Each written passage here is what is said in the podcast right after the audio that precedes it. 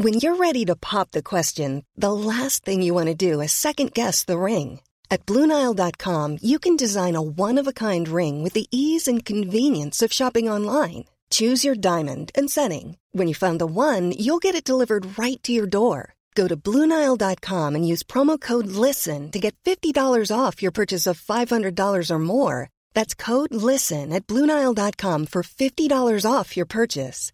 Bluenile.com code LISTEN. Even on a budget, quality is non negotiable. That's why Quince is the place to score high end essentials at 50 to 80% less than similar brands. Get your hands on buttery soft cashmere sweaters from just 60 bucks, Italian leather jackets, and so much more. And the best part about Quince, they exclusively partner with factories committed to safe, ethical, and responsible manufacturing. Elevate your style without the elevated price tag with Quince. Go to quince.com slash upgrade for free shipping and 365-day returns.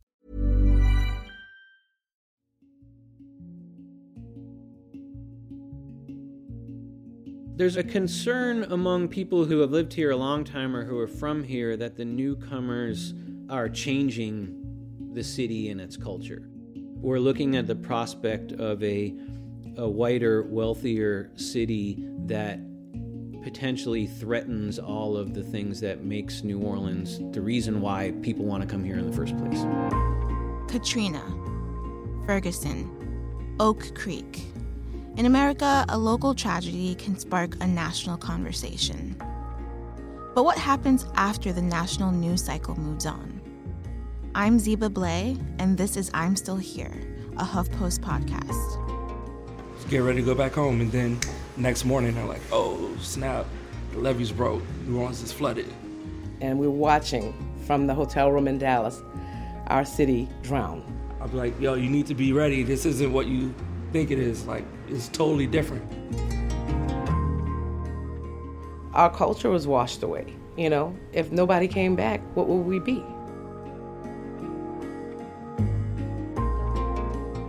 New Orleans is a culturally rich and complex place. Each year, around 10 million people flock to the city to take in its famous cuisine, live music, and people. Tourism is an important part of the city's economy, and 12 years after Hurricane Katrina, it's certainly booming. But as the industry is thriving, many of its workers, the locals who make this culture so special, are not. For this episode, HuffPost reporter Caroline Bologna and producer Nick Offenberg traveled to New Orleans. Carolyn grew up in New Orleans, and Nick spent three years there attending Tulane University. They took a look at one particular local community, the musicians, who survived Katrina but now face different challenges that threaten their ability to work and make ends meet. Because the story of New Orleans is complicated, we spoke to an expert in the city's music, culture, and history, Matt Sakakeeny. He's an ethnomusicologist and professor of music at Tulane University. To get a sense of what's changed for this community, we went back to one of the most life altering events for the people in New Orleans Hurricane Katrina. We asked Matt about what happened to musicians during Katrina, the issues they dealt with returning to the city, and the challenges they're facing now.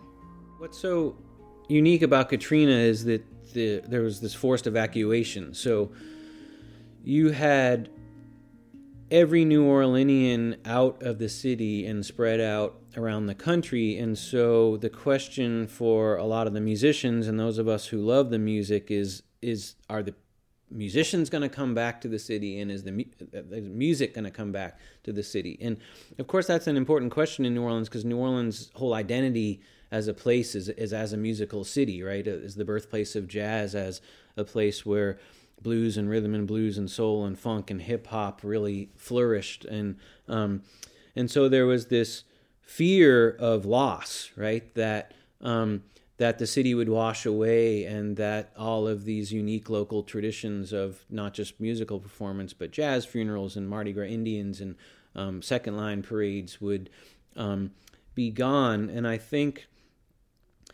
uh, well, first of all, it's really important to say that they're not. And that the New Orleans music scene, in terms of creativity and the musicians themselves, has come back stronger than ever.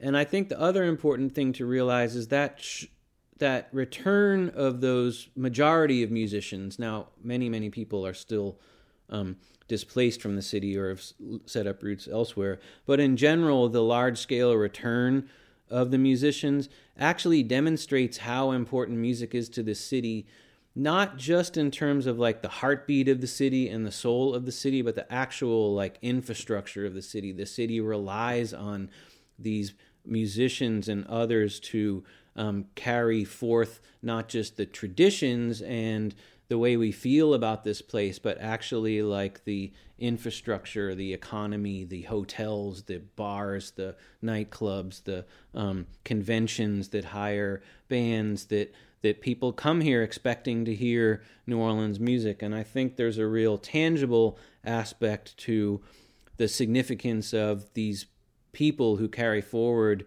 uh, New Orleans music, um, that we talk about them not only in terms of the beauty they bring to our lives or the way they've resiliently carried these traditions forward, but actually how much we rely upon them for our jobs and for our home values and for the, to carry forward the things that make this city unique. Um, what what makes the musicians such an interesting case study is uh, I, I don't think we realized the extent of which we needed the musicians to come back and the fact that they did, right? So when you get um, at that point Lieutenant Governor Mitch Landrieu, who's now who's now our mayor, going up in front of Congress and saying, "Please give us money because we're a unique place with with extraordinary culture and exceptional traditions." What he's saying is, we need these musicians, we need these chefs, we need uh, these artists to come back.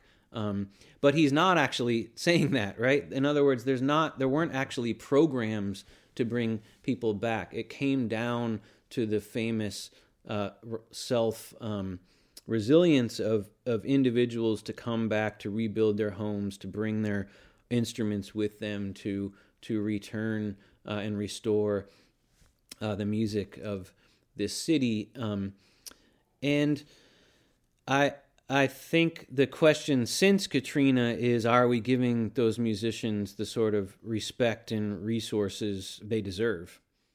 To help answer that question, we spoke to a local musician, Chris Royal. Chris is a saxophone player who grew up in New Orleans. He was home for summer break from Berklee College of Music when Katrina hit, and his family's home, which was located near the 17th Street Canal, was destroyed. They were displaced, but over time, his family rebuilt their home and returned. In 2008, Chris moved back to New Orleans as well. Yeah, a lot of people stayed in Texas and Atlanta, Houston, Dallas, and a lot of people didn't. Like my cousin, he's also a saxophone player. He stayed in Dallas. He has a great career in Dallas. I always wondered what it would have been like if he had come back, you know. At that time, there were only like a few clubs open. It wasn't like now. It was like this spot, Laziza, this spot, uh, the Spotted Cat, which we still play at every Sunday. We've been playing there for like 10 years now. The Blue Nile, like the Frenchmen Street scene was totally different. Like now, Frenchmen is kind of like a new Bourbon Street, but back then it was like three clubs, four clubs open: Snug, Blue Nile, Spotted Cat, and maybe a couple more. When did you first sort of notice the you know bourbonification of Frenchmen? Uh, it's been a slow process, but it definitely kind of happened with the show Treme. After Treme came out, you started to see more and more tourists coming, like, oh, let's go check out Frenchmen Street instead of just going to Bourbon Street. And slowly it just kind of blossomed into this thing. There's some people that hadn't been back like since Katrina. Be like, yo, you need to be ready. This isn't what you think it is. Like, it's totally different. Because, you know, now there's like a Dat Dog and all these other clubs that weren't even there. Literally were just lots on Frenchmen Street where they built these buildings. So it's kind of a shock for some people coming back. You know? Frenchmen Street is often considered more of the locals' version of Bourbon Street, where people go to catch live music. But over the years, it's also become a very popular tourist attraction.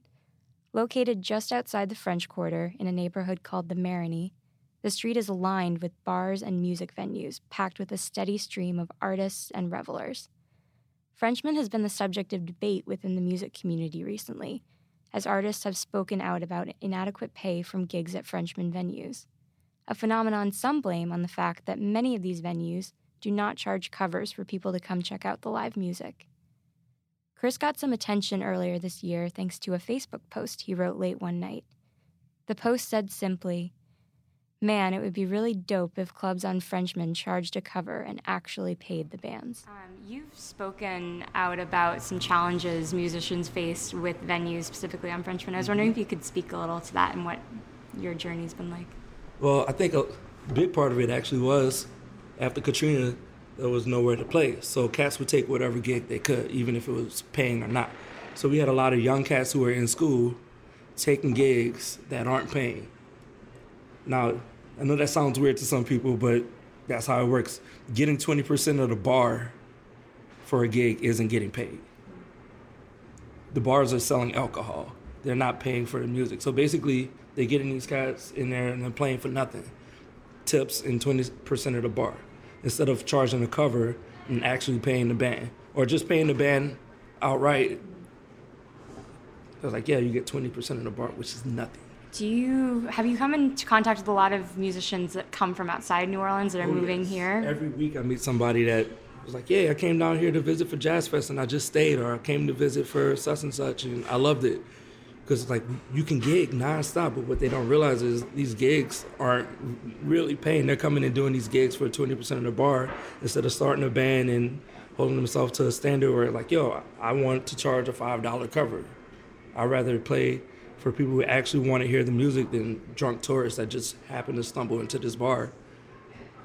So it's it's part of the challenge, you know. Like, yeah, you can come down here and work, but are you adding anything to the culture, or are you just kind of sucking it up, you know? I think it's on the musicians to demand that they get paid, you know. Like, yo, we practice our entire lives at this craft. We're not going to give it away for free. If everybody got together and said, yo, we, we want to charge a cover for our show or our gig, five dollars isn't a lot of money. People spend fifty dollars a night on alcohol. I don't think they would mind spending five bucks to get into a club to see some amazing music. Matt Sakakeeny echoed Chris's concerns about pay for musicians. There's different sort of levels of musical visibility in the city. And because New Orleans is famous the world around as a musical city, there will always be bands like the Rebirth Brass Band or Galactic and artists like Trombone Shorty and Big Sam's Funky Nation that are attracting um, audiences all around the world that are commanding high level fees and that are doing really well because um, because they came up here and are trained in that only in New Orleans musical style that people want to grab onto and, and you know hear in every corner of the world. I think underneath those musicians um, are the everyday people who keep local traditions alive but aren't the marquee names. And those musicians are playing in bars where for the two or three hours they're on stage, their pay is essentially 20% of what they call the ring. So if the bar makes $1,000 over those three hours, the musicians are going to get $200 because they're going to get 20% of that.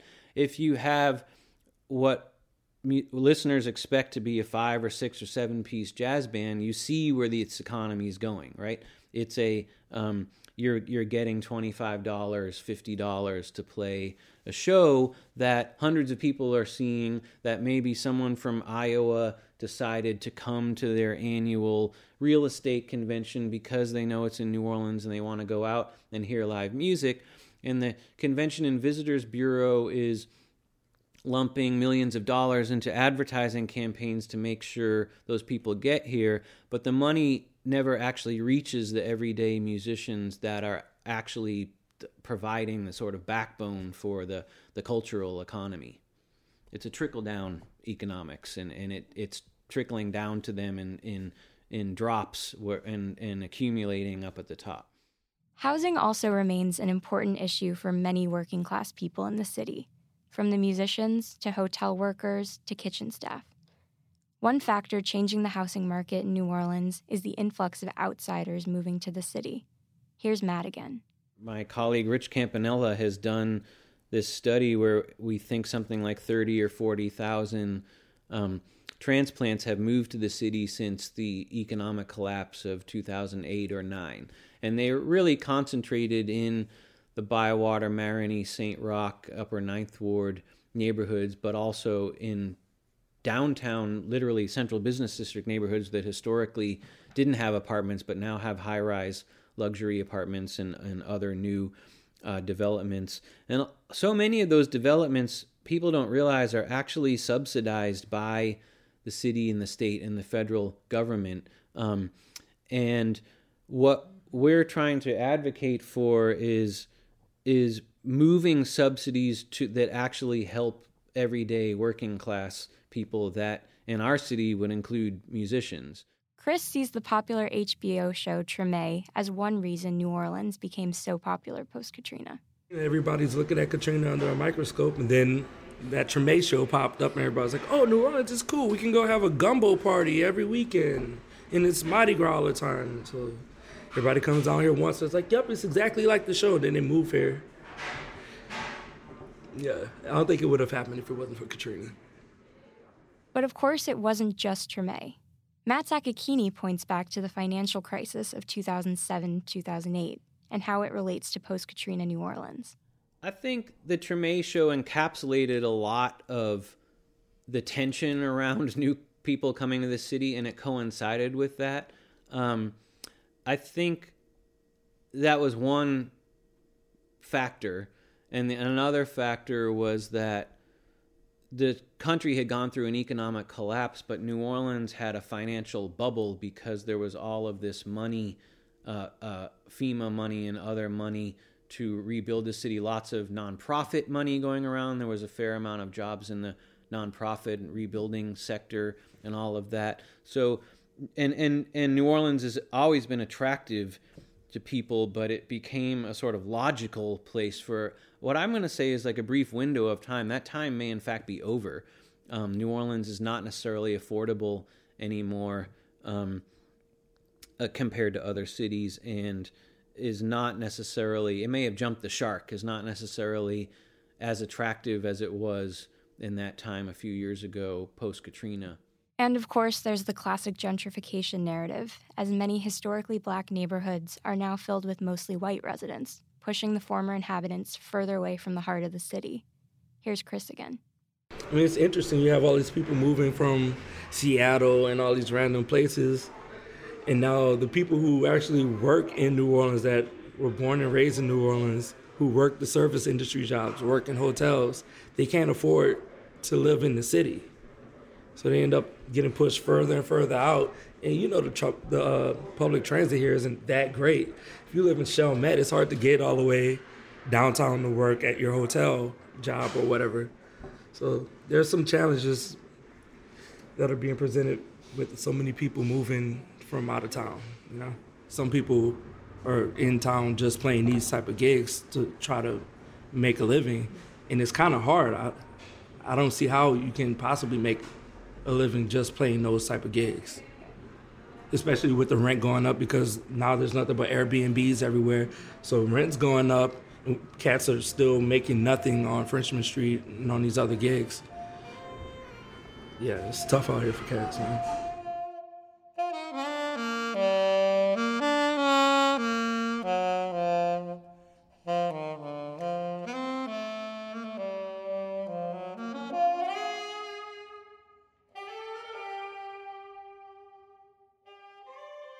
Chris touched on another point of tension for residents of New Orleans Airbnb. Matt Sakakeeny also talked to me about this. Short term rentals is a problem in certain parts of the city where, say, in the Bywater, where there's an incredibly high concentration of Airbnb rentals. And what that has done is driven up, uh, it, it, it means that there's less rental properties available on the market. And you would think maybe that'll only affect the Bywater. But what it does is it affect the whole city because it pushes people who who live here and want and can only afford to rent an apartment into other neighborhoods where there's actual rental properties available. And so it raises the whole floor of the cost of living. It presents a real conundrum for, say, individual owners who say, hmm, if I put my place on Airbnb, I could maybe make twice as much a month um, renting out my apartment to you know, a series of bachelorette parties, which is what I see in my neighborhood all the time, right? Or bachelor parties of groups of people who come from out of town. And it presents a real conundrum to the consumer who maybe wants to stay in a house and wants not to stay in a hotel and separate hotel rooms and wants to be in certain neighborhoods.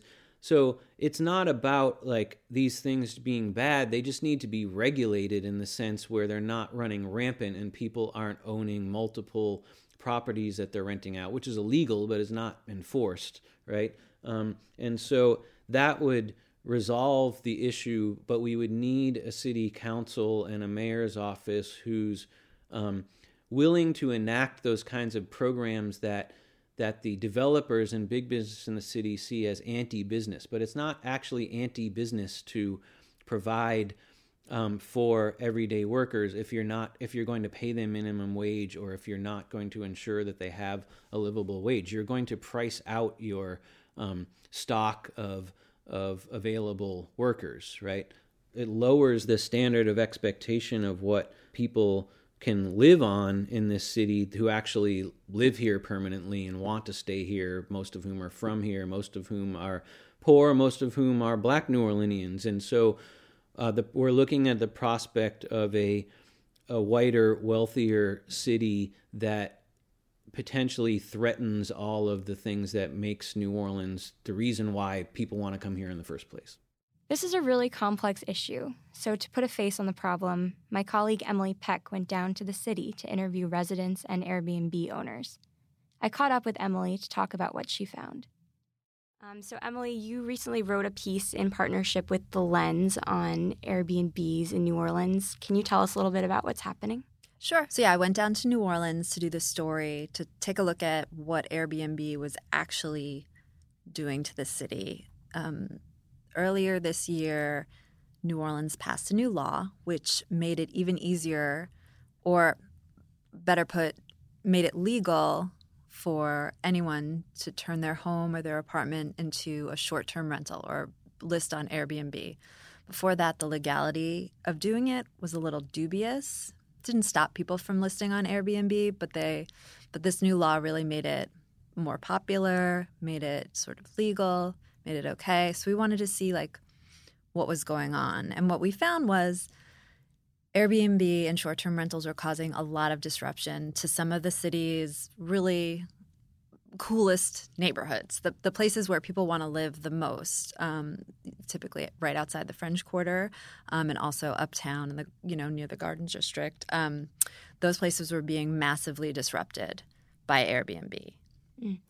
Um, how many Airbnbs were did you find were listed? I know there was some data about that. It was about uh, let's say like four thousand listings on the site, and um, we don't actually know. That just means four thousand permits. We don't actually know if that's all the Airbnbs in the city or not, because. Um, it's reasonable to assume that not everyone has a permit and is doing this the legal way. Mm.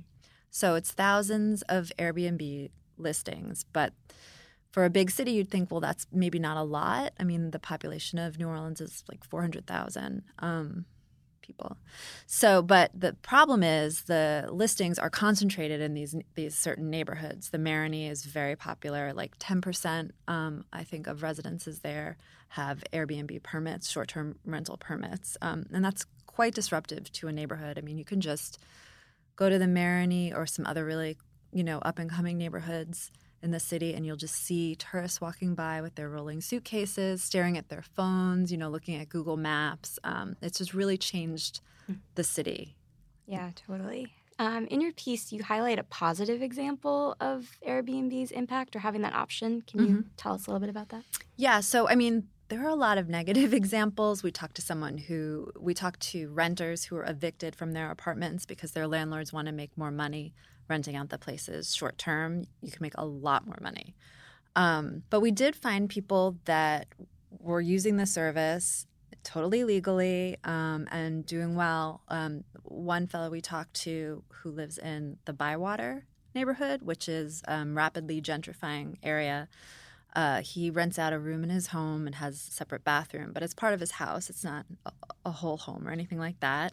Um, and he was doing so well listing it on Airbnb that he was able to um, quit his job, and he does this full time now. He makes he makes his living off the Airbnb listing, which is great. He's really excited about it. And um, his wife was able to open, quit her corporate job, and open a bakery in the neighborhood.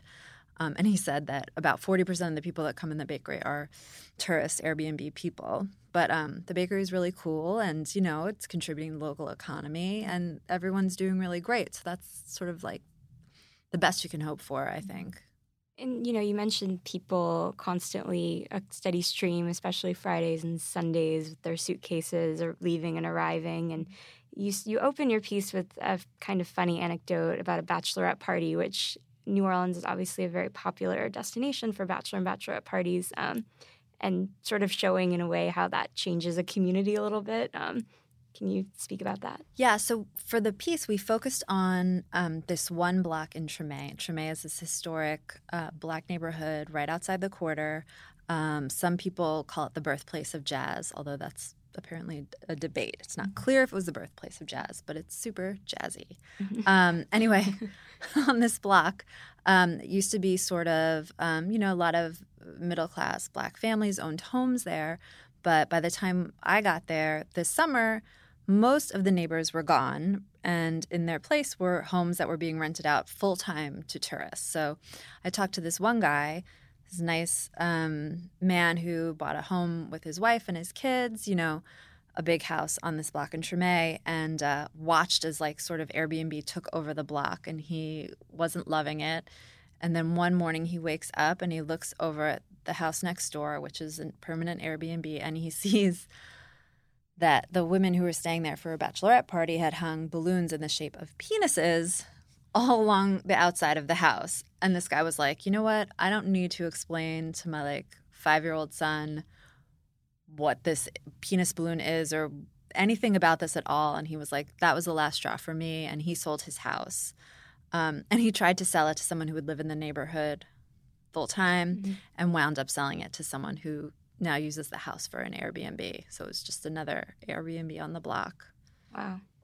What are some ways that maybe the city could counteract this? Um, well, they could make changes to the legislation they passed this year. So, for example, one really controversial thing um, has to do with uh, double shotgun houses. Mm. And you, Caroline, tell me like what I'm getting wrong and right because New Orleans and shotgun houses is very it's all the yeah. It's very shotgun house. specific, but there's sort of these. Um, basically, they're like two family houses, mm-hmm and people usually live on one side and on the other side they rent it out. So and a lot of people in new orleans they rent out a half of a shotgun and it's great. Now with airbnb and the city specifically made it totally fine to rent out the other side of your shotgun. They don't consider that a whole home rental. Mm. um, but that's obviously taking a lot of rental apartments out of the market right? If everyone's used to live in these half shotguns or shotgun apartments and now can't get them because they're being Airbnb'd out. That's a problem. So the city could go back and change that, for example. Mm. Yeah, I mean, just thinking about it, a lot of my friends who live in New Orleans now that grew up there, yeah, they live in a shotgun house on one side, and usually the owner lives on the other side, mm-hmm. and that's their landlord and, and neighbor. Um, so that definitely transforms that. Um, I know there's there was some concern about who's owning some of these properties that are being rented out right. and a lot of you know enterprising people from outside the city you know recognizing a pop you know a popular tourist destination a great you know economy for airbnb buying property just for airbnb. Mm-hmm. is that an issue? Yeah that's definitely an issue. There are definitely out of town uh, developers coming in and buying property. So people so we talked about that one guy in bywater. He was a local longtime new orleanian who's renting out his home, but these are people who are coming in from out of state um, and buying up, you know, maybe one, maybe two, maybe three houses and renting them out, not living in the city at all. Um, and there's also a lot of new um, apartment buildings going up that are advertising that you know you can buy an apartment, but Airbnb it out like 80% of the time, um, stuff like that. Um, it kind of reminded me of like the housing boom back in the early aughts. You know, when people just started coming into cities or places buying up houses and flipping them. It's mm-hmm. very similar, and there's concern in the city that you know, if there's any economic downturn or, you know, tourism kind of falls falters a little bit, that this is going to be a bubble, you know, just waiting to burst. Yeah, what is Airbnb's take on this? Um, I think they look upon it. They they argue that they're not having such a big outsized effect, um, and they'll quote uh, research at you that would look at its effect on the whole city. But like I said, you can't look at Airbnb that way. You you want to look at little specific neighborhoods. Like if you look at New York City, it seems like Airbnb doesn't matter here. But if you look at specific neighborhoods like Bed Stuy, for example, a historic black neighborhood that's undergone amazing amounts of gentrification, Airbnb has had a clear effect there. Same thing in New Orleans. They also say that most people who are using the service are just renting out a spare room um, and are doing it to get by. But like I said, we found a much different picture. What is your take on, you know, how this change can really transform the culture of a city? New Orleans, obviously, a very unique place, a very rich culture. That's why people love to visit. They love to, you know, eat the amazing food and take in the live music and also just the people of New Orleans. People love talking about the incredible locals they met. How do you see Airbnb maybe transforming this culture? Right. I mean, to meet locals, there have to be locals, mm-hmm. and it it just seems like if you let this kind of go kind of crazy, there's going to be fewer people who actually live in the places that make New Orleans distinctive, and that's going to be a problem. You're going to I mean, already you go to the French Quarter and no one actually thinks the French Quarter is a real place. It's more like a Disneyland, mm-hmm. basically. Um, but the charm of New Orleans is like you went to these other neighborhoods and there was real stuff going on. It was sort of interesting. Musicians could thrive there and live there. The people who work in the quarter could thrive there and live there. Um, and now there's this danger of neighbors vanishing from neighborhoods.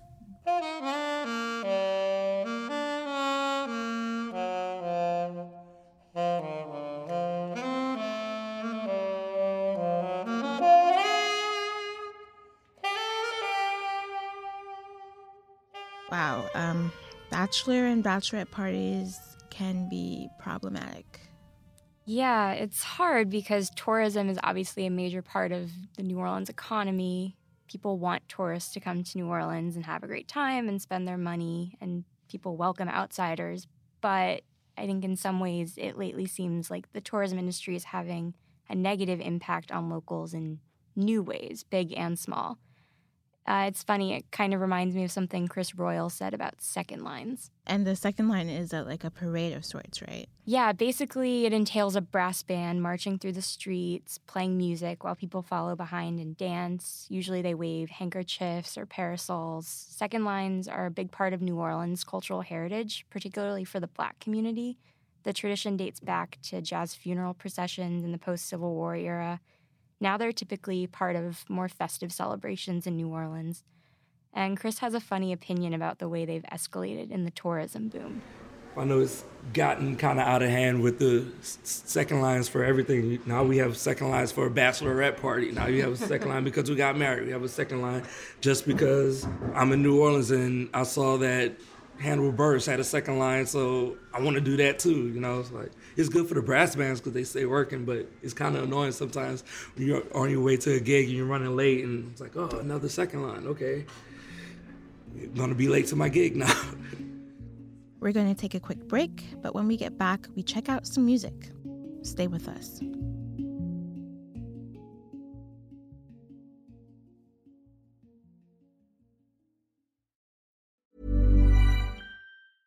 Ryan Reynolds here from Mint Mobile. With the price of just about everything going up during inflation, we thought we'd bring our prices down.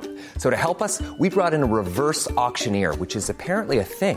Mint Mobile unlimited premium wireless. Ready to get 30, 30, bit to get 30, bit to get 20, 20, 20, bit to get 20, 20, bit to get 15, 15, 15, 15 just 15 bucks a month. So, Give it a try at mintmobile.com/switch. slash $45 up front for 3 months plus taxes and fees. Promo for new customers for limited time. Unlimited more than 40 gigabytes per month slows. Full terms at mintmobile.com.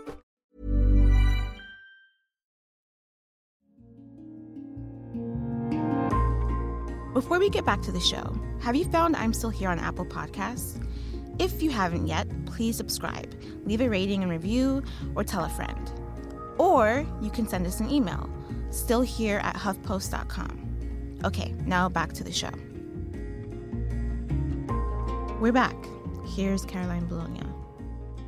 So, at the top of the episode, Matt Sakakeeny wondered if we are, quote, giving musicians the sort of respect and resources they deserve, given their importance to the city. Yeah, so are there any organizations working to solve these problems that musicians face? There are. One of them is MaCCNO, the Music and Culture Coalition of New Orleans. They're an advocacy group with a mission to preserve and nurture the city's culture. MaCCNO advocates for musicians and works with the city to implement policies that help keep the culture and community alive. The organizations also work to help clarify some of the laws that are in place that affect street performances and brass bands, which are a really quintessential part of the culture. Are there places that the community can engage with the tradition and keep it alive? Where where are they? Well, one is Musicians Village. After Katrina, Harry Connick Jr. and Branford Marsalis conceived of a neighborhood development comprised of homes for musicians with a community center to serve the Upper Ninth Ward. They teamed up with the New Orleans Area Habitat for Humanity to bring Musicians Village and the Ellis Marsalis Center for Music to life. Our producer, Nick Offenberg, spoke to Ellen Smith, a singer and resident of Musicians Village, who also works at the center as an administrative assistant. Come on in. How can I help you, sir? I gotta sign in. Okay. No, no, that's for the kids. You're from New Orleans. Where where from? I grew up. Um, when I came home from the hospital, I came home from the hospital to the Upper Ninth Ward neighborhood, to a house on Gallier Street. When I was four years old, my parents decided to stop renting and buy a house on Music Street, which worked out great for me since I turned out to be a singer because I put my name and address on the business card and it was Music Street, and people were like, "No, you're not a vocalist who lives on Music Street." And I'm like, "Yes, I am. Come knock on the door. I'll answer it." So um, I started singing in my mid 20s.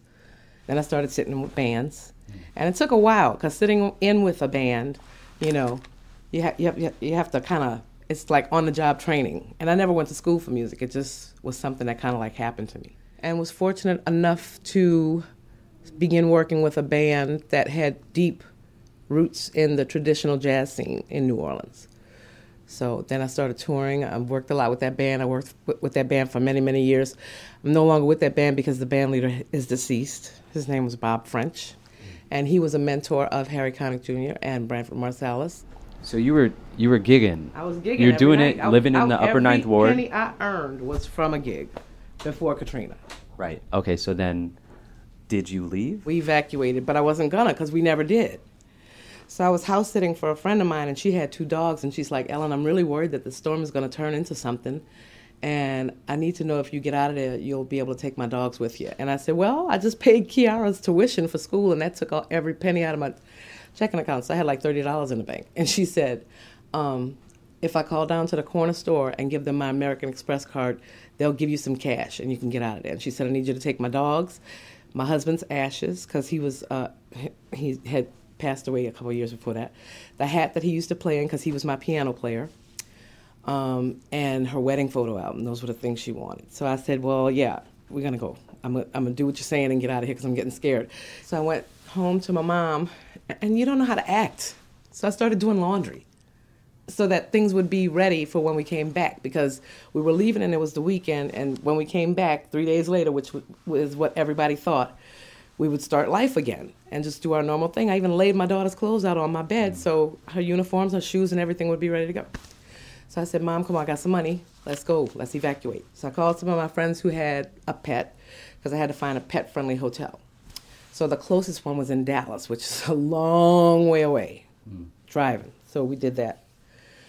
We get on the road with three days worth of clothes, and I brought clothes with me that you cut grass in or go to the gym in. I didn't bring anything to go out and eat in or, you know, because we were coming home in three days. Mm-hmm. So then the next day comes, and the levees broke, and we were watching from the hotel room in Dallas our city drown, basically. You know, so. so we um, finally were allowed to come back home. When? I think they it was like six weeks. The house had been sitting underwater. Five feet of water got in the house. Um, I had to use WD 40 to spray in the lock to turn it because the lock had seized up. You couldn't turn the key without breaking it. And I got in and I was just like, ugh, because it was five feet of water in the house. The ceiling fans were drooped down like that. There was black mold up the walls, all the way to the ceiling. Um, everything was slushy. All the furniture had moved to like the middle of the room from being sloshed around. I lost all of my photo albums because I didn't take any of them, and I thought that they would be okay. I put them in. Hold on. Okay. I thought the photo albums would be okay because I put them in a Rubbermaid tote, two big totes, and taped them up and put them high up on a chest drawer, but the water knocked the chest drawer over. And when the totes hit the water, they opened. So I'm trying to go in there and salvage whatever I can. I had been reading that you could get your CDs and take them out of the case and clean them if you did them in distilled water. And, you know, the, the uniform that I had laid out for my daughter to go to school was ruined, and the shoes were curled up like the witch on The Wizard of Oz because it was so hot in the house. That was the other thing. The um, refrigerator and freezer had flipped open, and all the food that was in them had come out and started to decompose. So the stench in the house was unbearable. So we knew we couldn't come back home. Yeah. And then I didn't know what else I was going to do. And um, I was trying to make plans to stay in Dallas.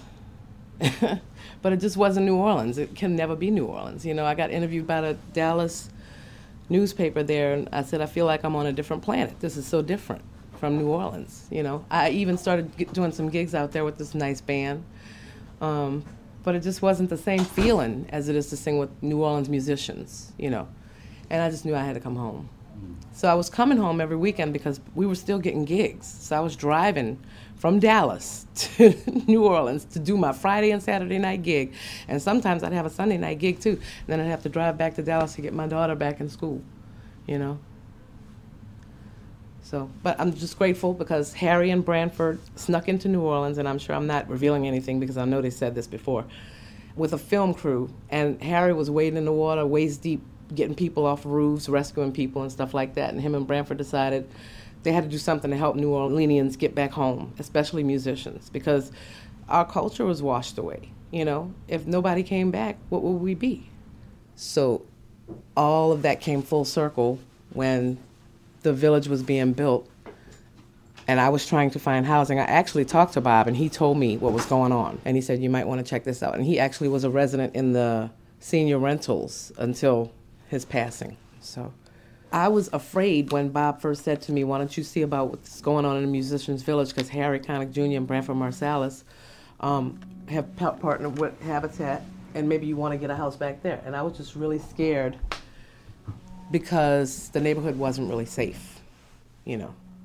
So, but it turned out to be better than I thought it was. This was a middle school. Everywhere you see Musicians Village was a middle school that had been closed way before Katrina, and um, they was it was empty and fallen up, fallen down. You know, so when Habitat got the property, they cleared it and started building houses, and they built 72 houses back here and the center. And I think because this is here, the neighborhood is changing. And it's going to be all good things for the neighborhood. We do concerts here, we do community outreach. Our mission is to serve the children of the Ninth Ward, um, and that includes the zip codes 70117, 70126, and surrounding. We have an after school program for them. They come here, they can come here as early as 3:15 and get a healthy snack because our executive director is very big on nutrition for kids. I wanted to ask you about some of your mentors, and you mentioned Bob French. Mhm. You just tell me a little bit about him and your relationship. Um, he was a band leader that I worked with, and I considered him to be like a father figure to me because he wasn't just a band leader. If I needed new tires on my car, he made sure I got them. Um, when he bought food in bulk, he made sure to send me some. Any kind of opportunity that he knew would help me out, he always threw my name in the hat. If somebody needed a grand marshal for the second line or something like that, he always tried to help me, you know.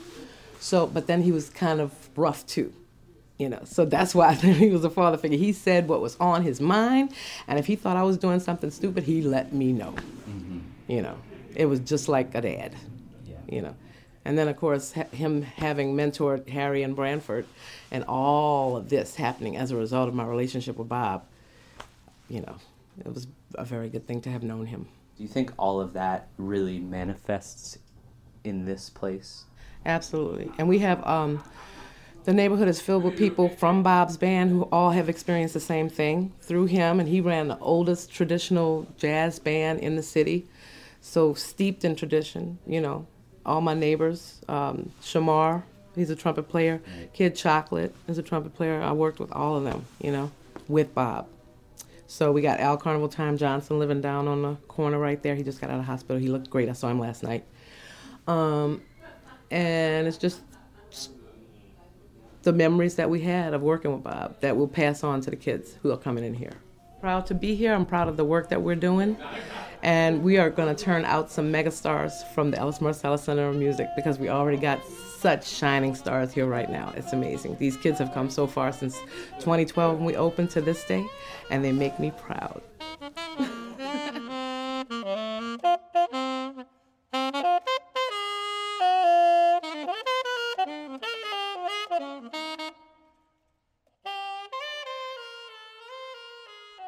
This place seems deeply connected to a legacy and a tradition. Right. And the night before I spoke to Ellen, Caroline and I went to a concert at the center. The pianist and artist in residence, Jesse McBride, was leading the Ellis Marsalis Center for Music Jazz Orchestra, playing a program of compositions by one of his own mentors, Harold Battiste.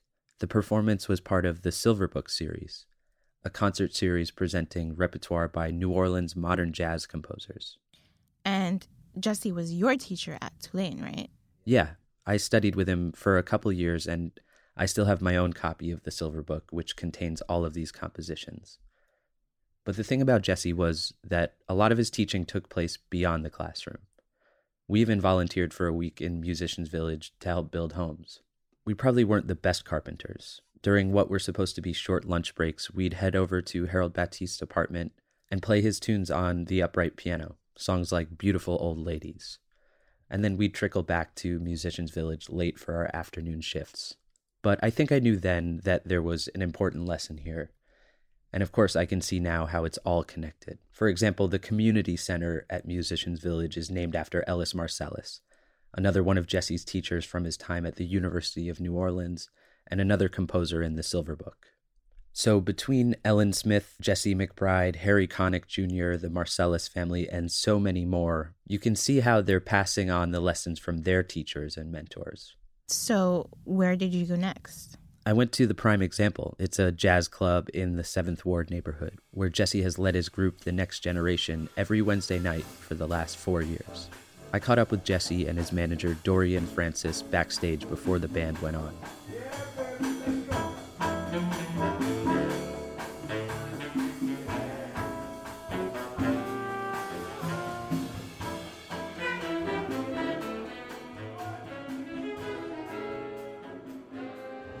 Julius Kimbrough has allowed us to grow a whole four year new group of cats. Yep, and this marks the four, four year anniversary. This is Dorian Francis. Preserving jazz in New Orleans. You know, you have your jazz in other places. This is one of the only music venues that have live jazz in the inner city.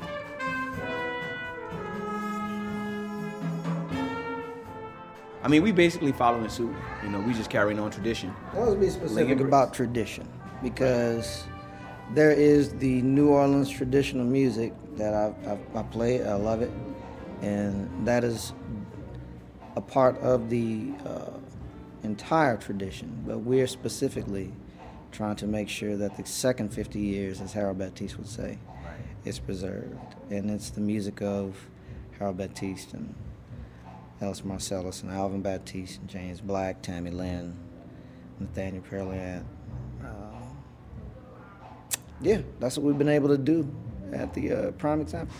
So we heard you guys last night at the Ellis Marsalis Center for Music playing a program as part of the Silver Book series, which you're the band leader, artist in residence. Yep. How is that concert significant to you?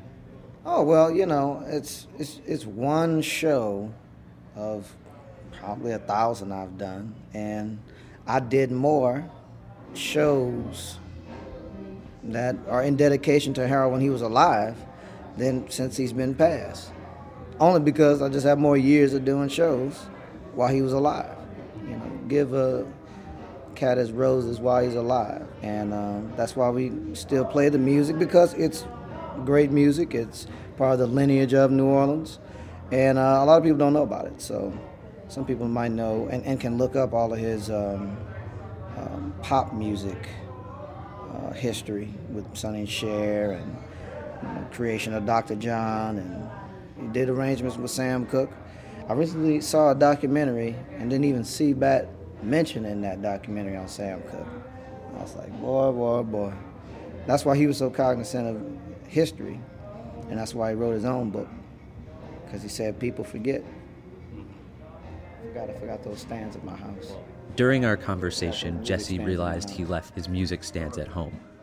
So I let him go take care of that and spoke to a few members of his band, while the rest played pool and went over their parts. I play with Ellis Marsalis on uh, the quintet, Ellis Marsalis Quintet at Snug Harbor every Friday. This is Ashlin Parker, a trumpet player in the group. I mean, I'm, I will follow him, you know, until he doesn't feel like playing anymore, you know. 83 years old, so we're hoping we got at least another 30 years out of him, you know. And of course, he's directly connected with all of this. Exactly, exactly. At least one fourth of the tunes in the Silver Book are are from his pen, and he puts the pen down. I mean, I, I I've played shows where when we finish the melody of his original compositions, they start clapping, and I was like, that's when you know you put the pen down is when folks are clapping after the melody. Like that's amazing, you know. You know, nostalgic impressions. Like there's nothing like that. No, you know. I was wondering if you could say, what does the next generation mean to you, whether it's the repertoire or kind of the legacy? hmm Well, we have a culture here uh, in America of YouTube stars. People think that everybody can be or be discovered, that kind of thing, and um, we really lost apprenticeship. And I think what you can see from Jesse is he how how seriously he took apprenticeship, um, um, and that next generation needs to be apprentices. They need to they get in line with in the lineage of of the masters, you know, because otherwise you're just gonna reinvent the wheel at best. You know, it's like it's really it's really the the foundation um, of what we're trying to do here is just pass it on and not fa- have it fall on deaf ears. You know, this music is amazing repertoire from you know 50 60 years ago and it, it it's still fresh and it sounds great. Sometimes I'm, i like how maybe folks in detroit and new york don't know these tunes you know? And when they hear it and they hear james black on drums they think this is late 80s and stuff like that. I'm like no this is 61 you know and so it's still fresh for a lot of folks. So we have no we have you know there's no resentment in that. We're to keep this alive. And and when the New York cats come down thinking that they can school us, we start playing tunes they never even heard of, you know, you know, and watch them uh, uh, go from wanting to sit in to leaving with the tail between their legs, you know, because they really don't expect there be a modern scene here, you know, and there's a there's a there is a lineage, you know, you know, there we've had some distractions on, on along the way, but that, but folks like Jesse McBride are right here and keeping that lineage solid, you know. And this is, you know, the only black-owned jazz club in the city, you know, besides Kermit's, I guess, you know. And so the, the this is a really special place. This is a place where if you don't bring it, they'll yell. The audience will yell at you. Well, you better play. You better play. I've seen people get yelled at, think that you're going to be all timid and you know try to hide for their soul. Nope. You know, I, and, and I'm so glad that Jesse does. Um, this in this club is perfect. It's perfect, and we don't have to bend for tourists. We get to worry about the art. You know, we don't, we don't, we don't, we don't bow to tourists. You know, they're gonna have to catch up with us. You know, it's just just what it is. You know, I love it. I love it. I wish it was like that on Frenchmen. I like. I wish it was like that on Bourbon. Wish it was. You know, really did. We gotta we gotta make sure the the the art uh, keeps his integrity. You know as soon as we start bowing for for uh, for tourists and we start playing Bruno Mars at every gig, and people come here to listen to New Orleans music, and then we just play what's on the radio. That's just not. It's not. That's not right. You know, we've got beautiful repertoire. We got music festivals all over the world that celebrate this music, so we can do that too. we can do that too. For me, one of the um, one of the most amazing things about Jesse, you know, continuing a legacy to keep the next generation thing going on, is the back used to come here every Wednesday. You know, he used to come here every Wednesday.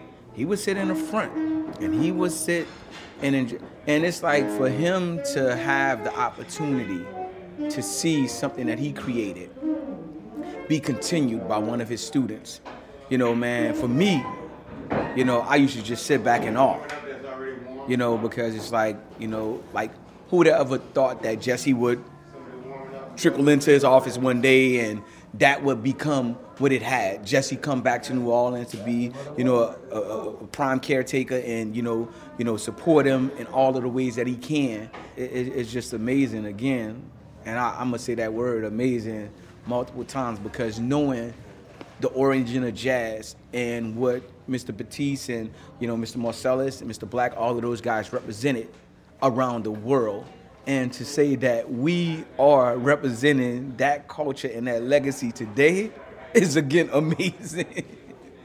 you know, so um, my hat goes off to Jesse, man. Um, Coming off of that, would you say the legacy remains strong? Uh, I don't know. I don't know yet. I don't know how strong it is. We'll see. It's all about what these cats do next. I went from a time where I was the youngest person in the band, and I'm not the oldest today in this particular band because Derek's a little older than me, but mm-hmm.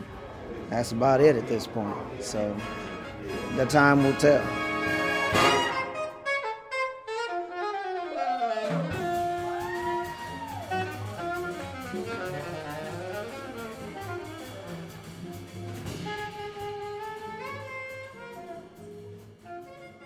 We don't know what will happen to the music community as they continue to face these issues, but as we've seen, there are organizations and artists working to preserve the culture. So, what else can be done? Well, Matt Sakakeeny actually shared some great advice for non New Orleanians who want to visit the city. It's from MaCCNO's Good Visitor's Guide to New Orleans. Here's Matt.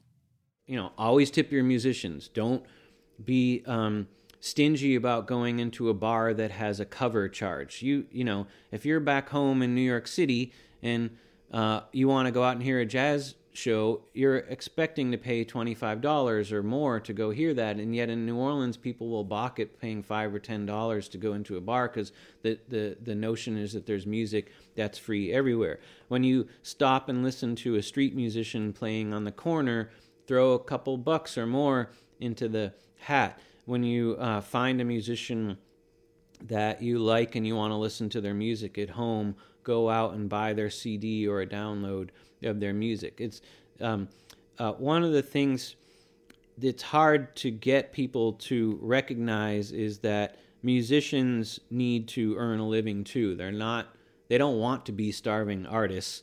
They want to be respected and compensated for what they give to the world that no one else can. And in New Orleans, we're very lucky to be surrounded by so many of these creative people.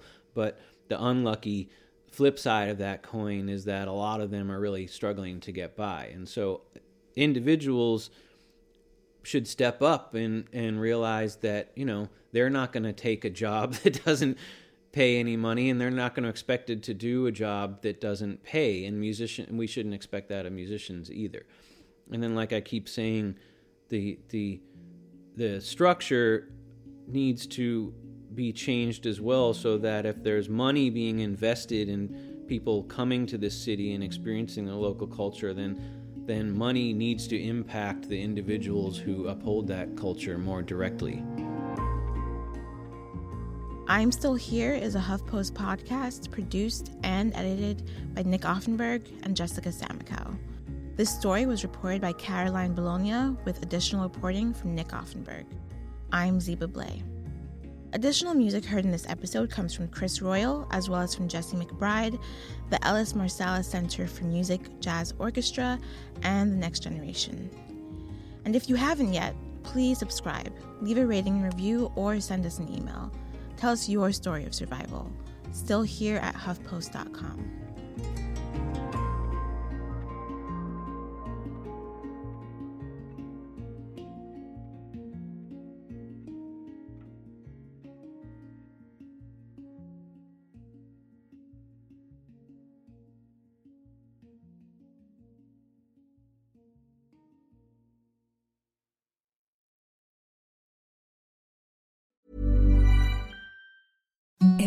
the softest sheets you've ever felt. Now imagine them getting even softer over time. That's what you'll feel with Boll and Branch's organic cotton sheets. In a recent customer survey, 96% replied that Boll and Branch sheets get softer with every wash. Start getting your best night's sleep in these sheets that get softer and softer for years to come. Try their sheets with a 30-night guarantee. Plus, get 15% off your first order at bollandbranch.com. Code BUTTERY. Exclusions apply. See site for details.